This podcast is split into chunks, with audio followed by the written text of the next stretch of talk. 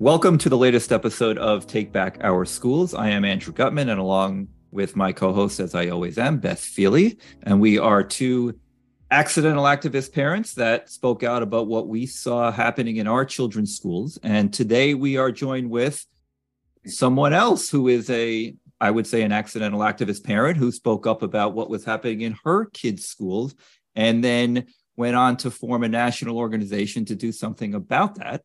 Uh, so we are very pleased to welcome Dr. Elana Fishbein to Take Back Our Schools today. Uh, Elana is the founder and president of the national grassroots movement, No Left Turn in Education. Uh, she will talk about, I want to, I'm not going to read your bio because I want you to talk about your, your origin story. Um, but she holds a doctorate in social work from the University of Pennsylvania, as well as a master's and bachelor's degree in social work, uh, where she specialized in child welfare and child abuse and neglect. Uh, she is grew up in Israel and, like many Israelis, also served in the Israel Defense Forces. So, Elana, thank you so much for joining us today. Thank you. One important thing that you forgot to say. What did I forget? Me, that I'm yeah. a, mother of three boys. Oh, a mother of three. Was that in the bio? I'm looking not, at it. Okay, it's, it's really not in the bio. My fault. Okay. Okay. I, I carry that as my first identity, you know, ID okay. card.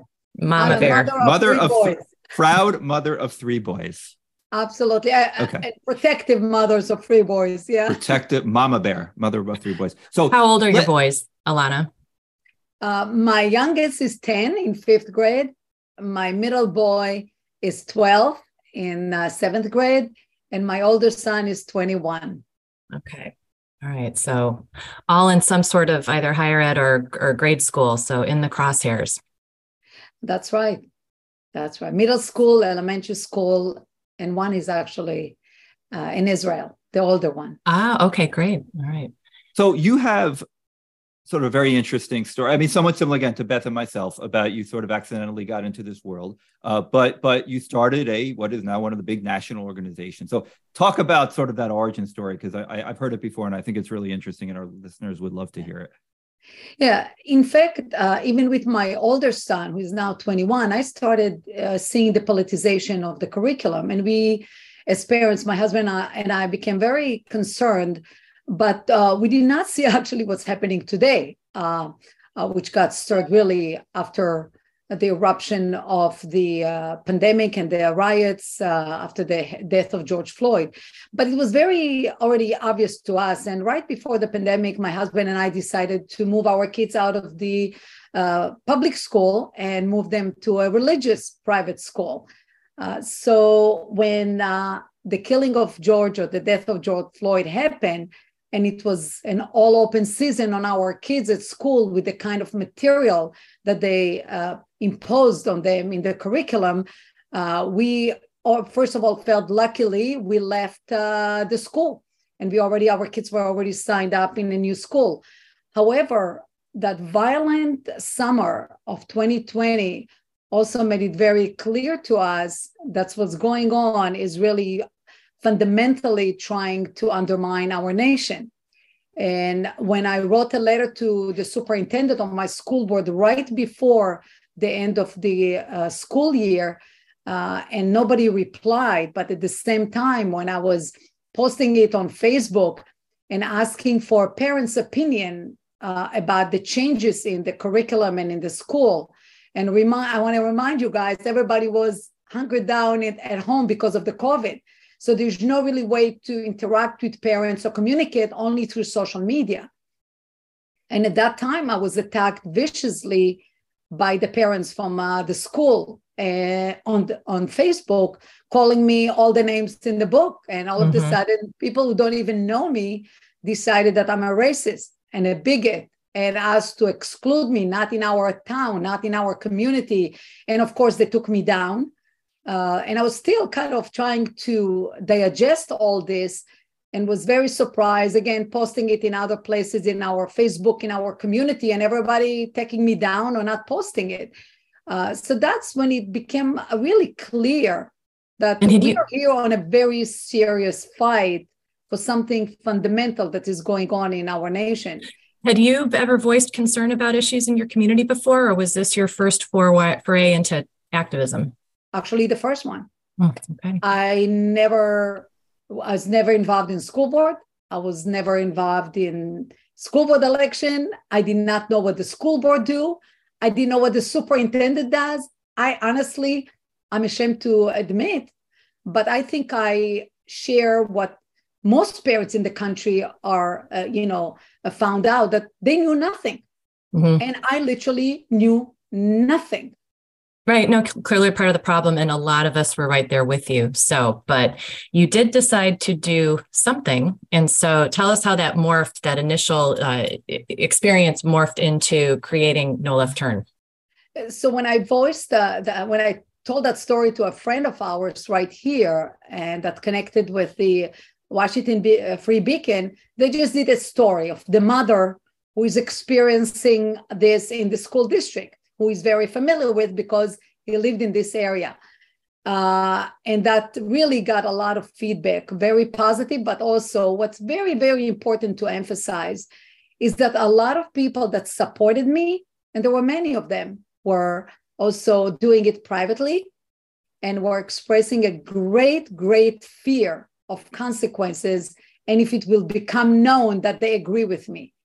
But the people that were lynching me were dancing in the you know in the in the city square or the town square uh, kind of bashing me and calling me names. So that was really uh, very um, you know uh, surprising that people in this country are afraid to speak up.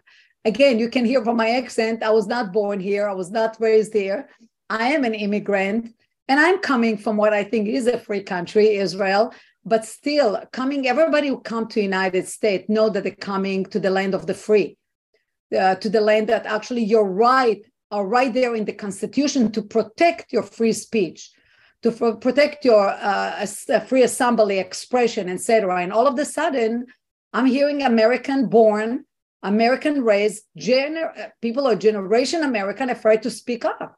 Uh, and that's something that really blew me away luckily, after that uh, article in the Washington Free Beacon, uh, it brought to the attention uh, somebody, I don't know who, brought it to the attention of uh, Tucker Carlson. And I was asked to be interviewed. Uh, and right, right at that time, I gathered few of those mothers, literally a handful of those mothers who supported me privately and invited them to my living room. And I said, I'm, I'm launching a movement we have to fight it. And that's where actually my uh, personal background and history played a major role in the decision uh, to do that. Uh, i'm jewish and i felt looking at my history as a jewish person what happened to our people when they were prosecuted time and time again including the holocaust when they were moving from a place to place but every in every place there were, uh, you know, those forces that tried to exterminate them. That uh, from the Inquisition to my parents who grew up in Iraq and what happened in Iraq to our, uh, fa- you know, uh, families and relatives in in the Holocaust. So you have a choice either to keep running and they will get you, or to get up and fight for your survival. And because I grew up in Israel, my whole family is in Israel, and that's what we decided to do in Israel get up and fight for your right to survive. And at that point, I really felt because of the summer of 2020, that is really a, war of uh, survival. It's not just a war of um, fighting different ideology of opinion that you can sit and write an article on this side and write an article on that side. We are not really kind of uh, discussing ideas, even. We're really fighting. So so Tucker Carlson was effectively your launch. Is that is that right? Or or uh, actually, many times that's what I say, and some people took it literally. But uh, in fact, uh, yes, because uh, uh, after Tucker Carlson, I remember I was in the studio in Philadelphia. They took me to the studio.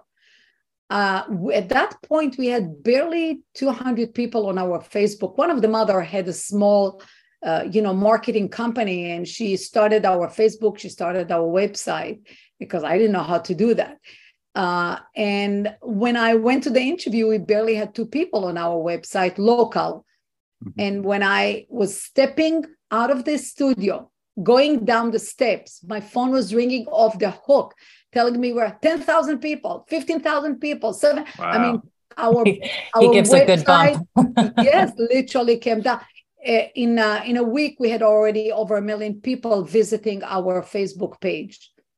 Uh, that blew me away. Yeah. When you, your first your first initial thought was it to start a local group? Similar, I know Beth. You know, Beth's done something local in the Chicago area, or was it really to start something national before you went on Tucker and before it kind of blew up in this way in a, in a good way? Actually, when I look at the paperwork that I did right from the very beginning and what I told that mothers, uh, the five mothers in my living room, that I want to have a chapter in every school board in the nation. And by then, I started Googling and I found out there are between 15 to 16,000 school board in our nation. Already from the beginning, it became very obvious. Again, this is maybe my professional background that helped me understand that, uh, that it's really a local fight Mm-hmm. That in every community, you have to have the presence of parents, of community members that have to get up and protect their own children and their own community. Uh, and it's no, it's not going to be somebody with a with a magic wand in any state, or even uh, with uh, Trump at that point when he started the 1776, uh, you know, uh, com- committee won't be able really to brush it off uh, immediately that it's really going to be up to the parents in each single community to get up and fight. And i haven't changed my mind or my outlook or my understanding or my mm-hmm. analysis since then. So where were some of the places where this took off early? Like who were some of your early adopters in terms of you know, doing that grassroots activism? Uh, a father that called me from maine. Mm-hmm. and that uh, father who started fighting way before me he was already a year into fighting his school board uh, to be transparent about what they're teaching his twin girls.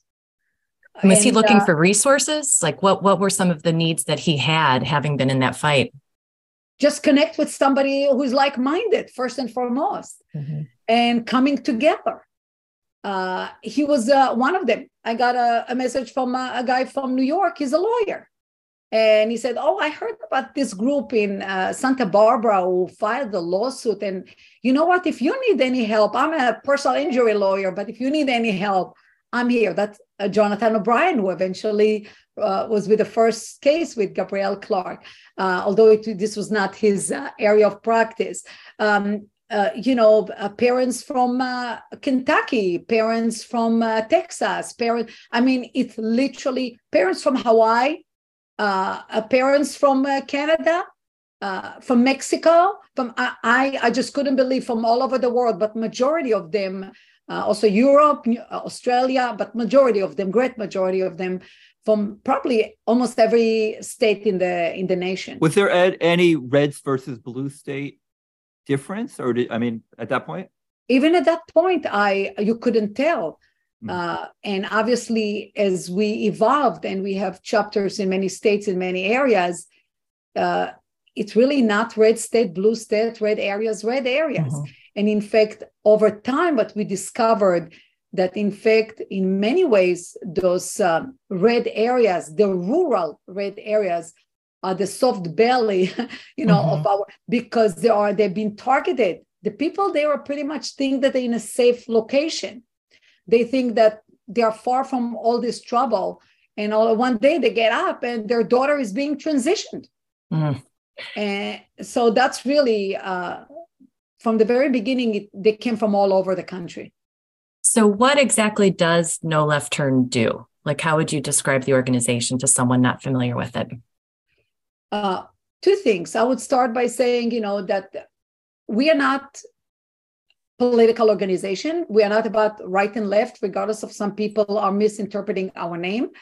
uh, our people, meaning our volunteers, as well as our donors, coming from all the spectrum of the political spectrum, as well as all walk of life. Uh, so really, when people look at our what we do and our information online, they realize that this is really not about conservative or Democrat or uh, liberal or whatever. This is about protecting our children. Uh, this is about uh, preserving our nation as a, a, free nation that is thriving. So this is one of uh, the important things for us also uh, to reinforce. Uh, that's why we are we call ourselves a grassroots movement of common sense American. Eh, not affiliated, we are not affiliated with any group, and we are open to to everybody. And unless uh, some people really are stuck on some semantic of organizational names or whatever, and they look at the actual uh, action, material, and what we are doing, uh, they understand that this is really a fight uh, for our children.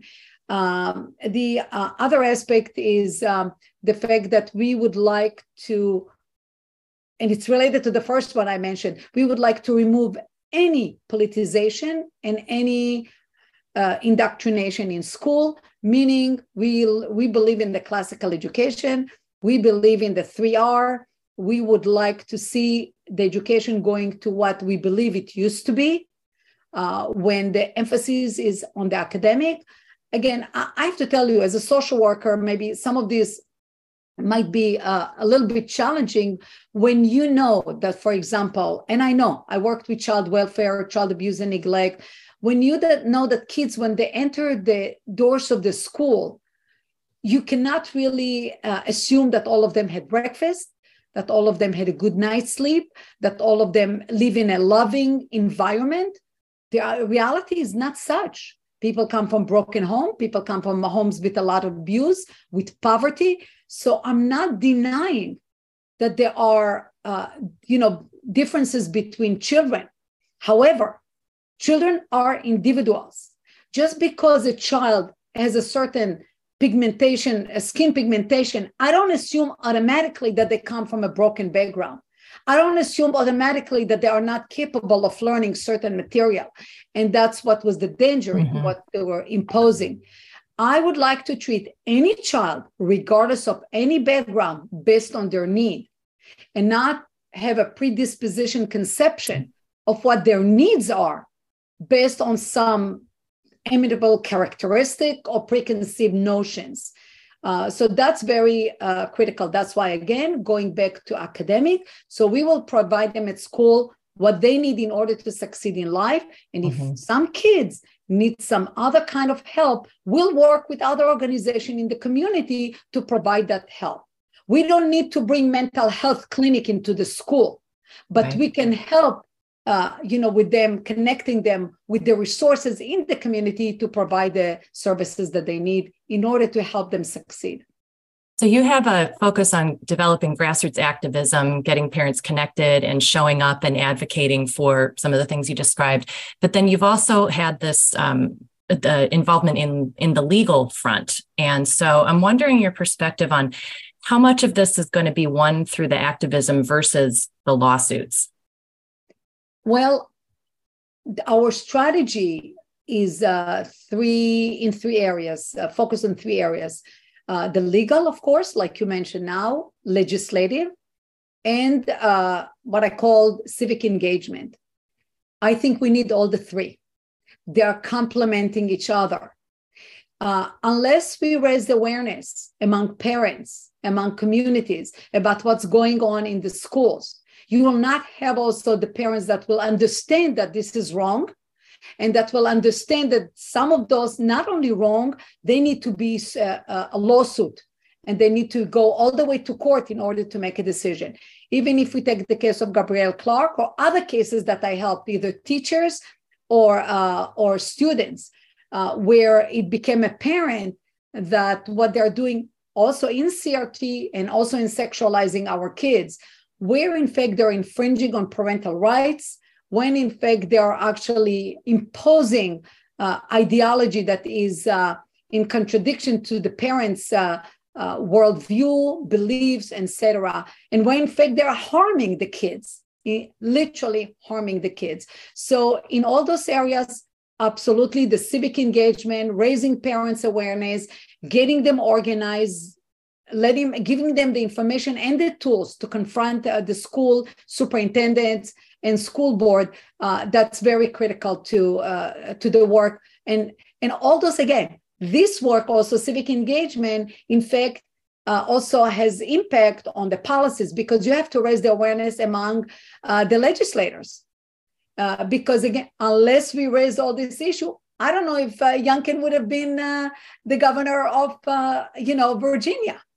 Uh, I don't know if uh, DeSantis would have all those issues on his agenda uh, when he's dealing with uh, with the schools in in Florida. So by again the civic engagement that uh, make exposes the information through FOIAs, through relationship with teachers inside the school and other entities that give us uh, information, exposing and then confronting the school, making this big noise. So to the point that the attorney general call us uh, domestic terrorists. Uh, so all those, I think, all those three areas, all those three strategies are interrelated, interconnected, and are needed in order to fight. You, you mentioned some of the issues a minute ago. Uh, I think a year and a half, two years ago. Obviously, you had coming out of you know COVID, school closures. That was a big thing that motivated parents. The public schools being closed. Critical race theory and the race issues was a big issue. Now it seems to be a little bit more the gender issues, the trans issues, sex ed, social emotional learning. Have you seen a change in the issues that you know motivates parents to get involved in your organization? Absolutely. You know, as I told you already from the get go, I knew nothing. I never heard the word uh, CRT. Uh, I never, you know, Pennsylvania, University of Pennsylvania is one of the most woke universities. And that's where I got my doctorate. And in yeah. social work, and I never heard about uh, CRT, uh, obviously. So um, I was on a very steep learning curve, educating myself about all those issues. The day after Tucker, literally on the August uh, on uh, September 17, I came out with a very brief uh, video. My only the only video I made, less than two minutes, and I called it "It's Our D-Day." That's the name. And uh, in a very sarcastic way, I pointed at four issues: uh, 1619 project, the uh, CRT, and then I talked about every morning when your boy or girl will wake up they'll have to decide when a child get up they will have to decide if they're a boy or a girl. And the other issue that i talked about was math and science on the first two issues people understood right away and they agreed with me. You know everybody heard about not everybody many started hearing about crt and 1619 project. But i was contacted what are you talking about with boy and girl? What are you talking about in and do you have any proof? You know so I back then, you go back to my early, early interviews. In every single interview, I said the most dangerous topic of all, more than CRT, more than 1619, would be sexualizing our kids in school, comprehensive sexuality education. Because I believe then, as I believe now, that this will change fundamentally, will change human society. Mm-hmm. How had that gotten on your radar? Had you seen that in your kids' school before you trans before you transferred them, or? Yes and no. Uh, yes, because I remember when my son, who is now seventh grader, he was in third grade, and um, I always say maybe because I'm a social worker, I don't ask my kids how was your day at school. I interrogate them. So when they need more of that, that's great. So I, I just, I, you know, particularly boys, they focus on who threw the ball to me at recess, who didn't. Uh, Andrew, you don't know about it because you have a girl. So I don't know. but I thought all they tell you is, you know, if you ask them anything, the answer is fine. How was school? Yes, fine. That, what, what, that's right. Nothing, right? Is that right? Don't take fine for an answer. right. No, never. So as I'm talking to my boy in the kitchen as I'm preparing dinner, and he's telling me about the homeroom teacher in third grade, uh, about the class that they had where the teacher told them about how to be nice to everybody. And I want him to be specific. And he's starting talking and he said, and start talking about transgender. And I and I'm keeping trying to keep a poker face and my control my voice. And what exactly is transgender and etc. etc. Uh, obviously, I already that evening I wrote a teacher a, a, message to the principal that I need to speak with her. I want to know if that's what they're teaching in, in school. Is it part of the curriculum? Is it part of the lesson plan? Uh, retroactively, I know that they deny they uh, lied to me when they denied, but also I know what I found out from many teachers later on that they close the door and they do whatever they want. Yeah. Uh, so that's why already when I launched the movement, when I made a list of legislation that we need to work on. Uh, one of them, not everybody likes that idea, I know, and there's a lot of controversy about it. But right then, two, three months after I launched a movement, cameras in the classroom was one of the the thing that I was thinking about because exactly that I kept hearing more and more, and I had my own experience. Teacher closes the door and they do whatever they want, and you really don't know what gets into your kid's brain. Uh, mm-hmm. with that uh, teacher. That was one experience, uh, as well as my experience of my son when he was uh, the one that is 21 years old, coming back from school. And as we're discussing, and tells me that there was um, uh, uh, you know, exhibit, uh, a very large exhibit of transgender people in his high school, a very well-known high school, Harriton High School in my school district, and very highly regarded, high achievers. So again, I made an appointment with the principal. That was the pattern. Mm-hmm. I hear, I know somebody from my kid. I meet with the teacher, the principal, the counselor, but never took it broader than that and I met with the with the principal, and again discussing this issue. Uh, but see, this is a, what I saw with my kid. However, as I said, I was on a very steep learning curve, and when I was googling, googling, googling, and I found about comprehensive sexuality education. Right. And then when I I found the website Stop C- CSE, and I was reading about Stop CSE, and they have a map of United States there also, and tells you exactly in each state what program are the, the state are funding in the CSE and what goes into the CSE. So I knew it's not about like this uh, safe sex or just uh, you know what we would think about sex health education. It was way beyond that, way beyond. That was what we now know, and we address as pornography in school, or sexualizing our uh, kids or even grooming our kids. We'll be back with more Take Back Our Schools right after this.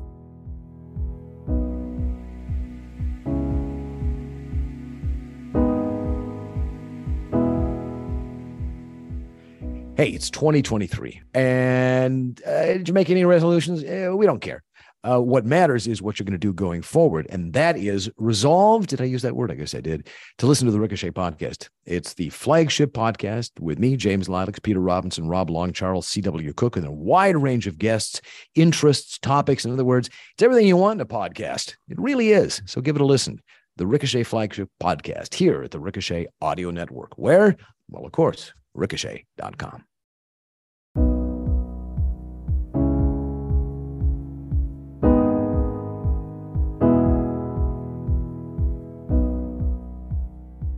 have teachers re- reached out to you or has it been mostly parents? Many. Many teachers. In the beginning also many teachers who wrote me that they say i'm taking early retirement. Uh, i don't want to be involved in that. Uh, very concerned. Many teachers told me started sending me information about what's happening in the school. And uh, our chapters have been getting also information from teachers. Uh, so in fact, uh, I was uh, about a half a year old as a movement, actually, not even half, five months old. And I put together a teachers committee. I had over four dozen teachers from across the country. And, uh, and I divided them into four subcommittees. Uh, one of them dealing, the top one was really dealing with uh, support to teachers. Teachers were going under tremendous, tremendous pressure and stress and not knowing how to navigate the system and what to do. Obviously, they need the job. You know, they cannot just overnight uh, quit. Uh, and the second group was dealing with exposing what's happening in school so we can get more and more information from the inside. The third subcommittee was about developing alternatives in terms of curriculum material, et cetera, to what's happening in school. And the last uh, uh subcommittee had to deal with data, collecting data, analyzing data, even data such as how many of the school time is devoted to this issue? How many resources are going to uh, to those issues? The committee met uh, twice and unfortunately the same problem that is being a challenge from the very beginning uh, and still is a challenge is working with volunteers. Uh, at that time we still were 100% volunteers and um, keeping it going with volunteers is very challenging. So it really hasn't kept up and it dissolved. Now we just before christmas we started a new initiative uh, with teachers. We call it back to the schoolhouse. Uh, we have um, uh, thousands of teachers now in this initiative, and we are basically going to revive all those four areas of the subcommittees that we uh, were engaged here before that didn't take off, but now we'll have even more teacher from uh, across the country with more information. Do you find that the teachers are, are they the only ones in their in their school? Um, are they able to find like-minded people within the school, or are they really, you know, very lonely uh, when they come to you? Uh, you know, it's very tough to know because um, they're afraid to talk. Yeah. So you don't know. I I have, you know, I told you I was I, I was on Tucker on September 16, 2020. On September 17, the day after, I had a letter in my mailbox with a stamp. Uh, I have it with me from a teacher in my kids' school, elementary school, the one that we left. And that teacher basically was a thank you card, writing me, uh, sending me a thank you that, uh, and telling me that in the school there are a lot of teachers that are supporting what I do and they're opposing these books and this information, but they're afraid to talk. Yeah. So some of them, and we hear it from other, the little by little finding each other uh, and uh, talking, but it's really they feel it's risky. Do you, do you think it's got? Do you th- go? Let's go back to parents for a second. You know, you talked about how at the beginning it was very, very hard for parents to to talk about this, and you got you know very little public support you know in your own school and school district. Do you think now a couple of years into this and a couple of years into this being you know a national parents movement it is easier for parents to be public about these issues or you think it's just as hard? Uh, for some yes uh, but for many still not. It still really puzzled me when i'm still meeting people i, just had a meeting on friday with uh i just started a chapter finally in my school district and um, this school, this area used to be very Republican. Uh, I mean, outside Philadelphia. About 20, less than 30 years ago, it started flipping. And now the whole school board is, um, is you know, is woke. That's the best way to describe it. And, and radically woke. Uh, and I had I established a chapter here, and I met with the two chapter leaders on Friday. And uh, and we are and they're still um, talking about the people to bring together. And i have a big list of uh, really a lot of people. But still they're telling me people are afraid to talk. People are mm. afraid to stand up. They're losing family. They're losing a relationship with family right. with close friends with community and, and they feel it's a trade-off. And and for me it's still puzzling because i say at what point would they realize yeah. that uh, what they're sacrificing in terms of friends that are not really friends? Because if their a- friends will ditch them at the moment that they have a different point of view they're not really friends. I agree. I mean it's a terrible way to live. Always wondering you know I like will message. will i get invited I mean, honestly just just stand up for what you believe in and um, it's energizing and not to mention it's a pretty good you know behave, pretty good behavior to model for your kids you know there's that so are you getting involved in school board races is that something that no left turn wants to do uh, yes and no we follow the law we are 501c3 and there okay. are very right. particular restrictions yes what there are you can and cannot do. However, I feel that the educating the people, the parents, educating the community as much as possible at what actually happening in their school district is very critical in mobilizing them to act and come and vote for school uh, in school board election.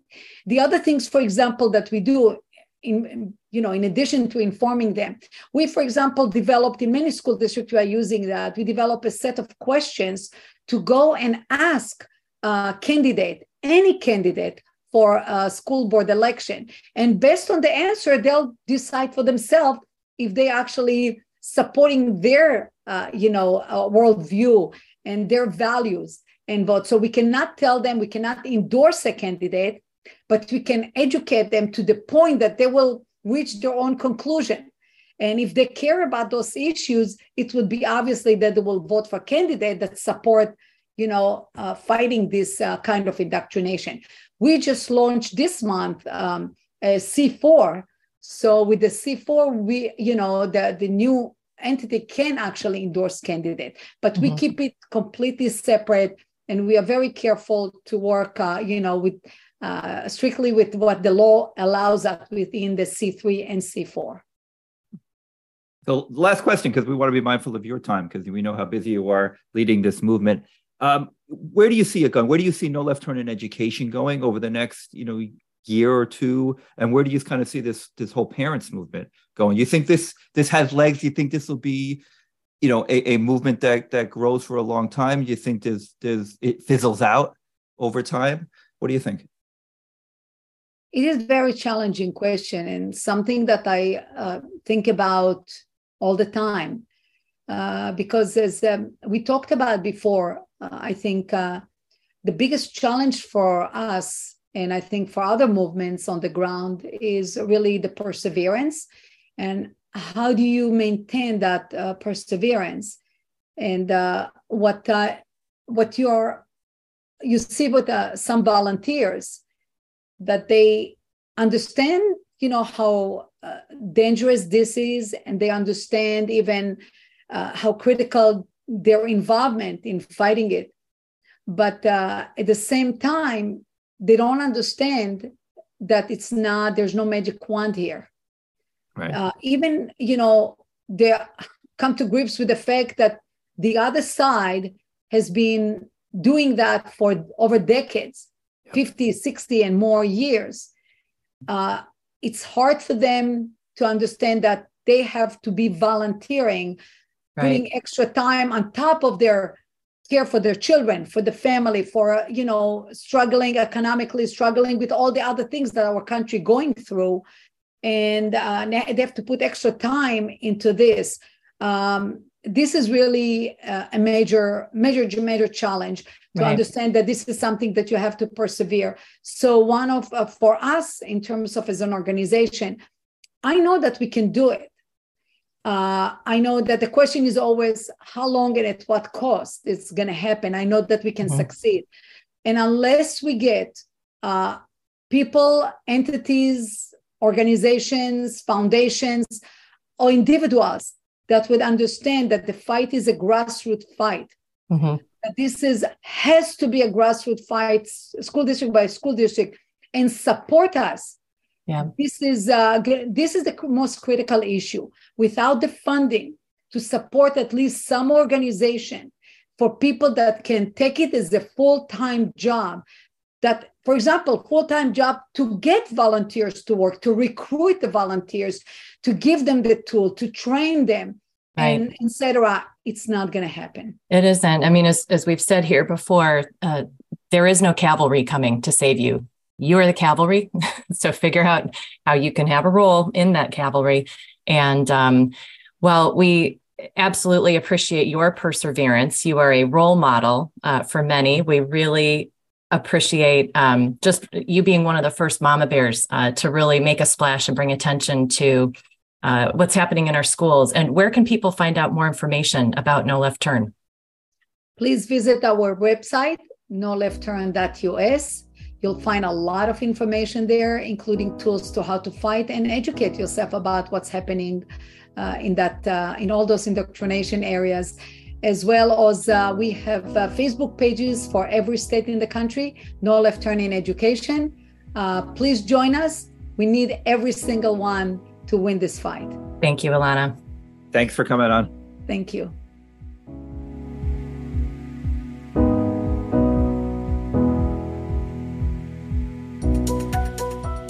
Uh, well, Elana is just, I mean, can you have more energy and passion? Um, I don't know what her work week is like, but it's definitely more than yeah. 40 hours a week.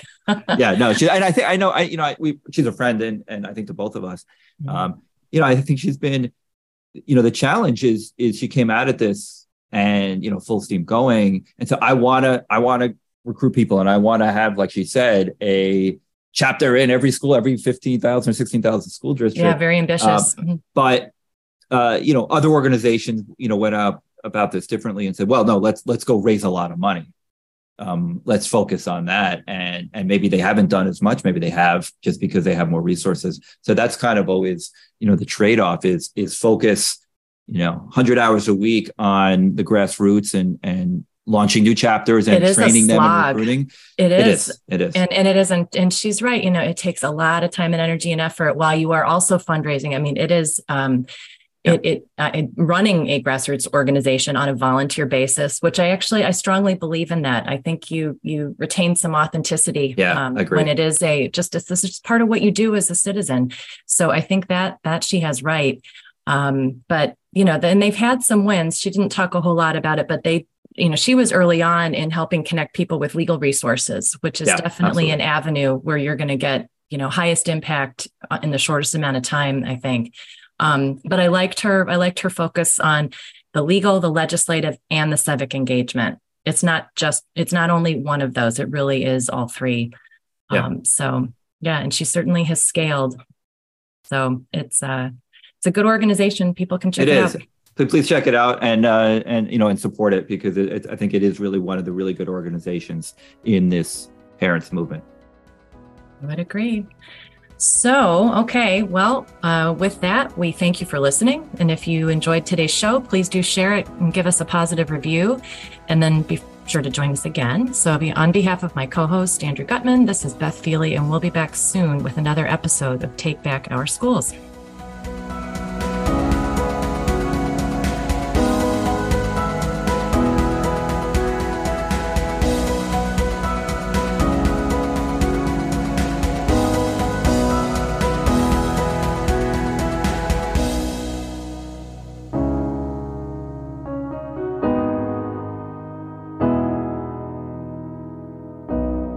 Ricochet.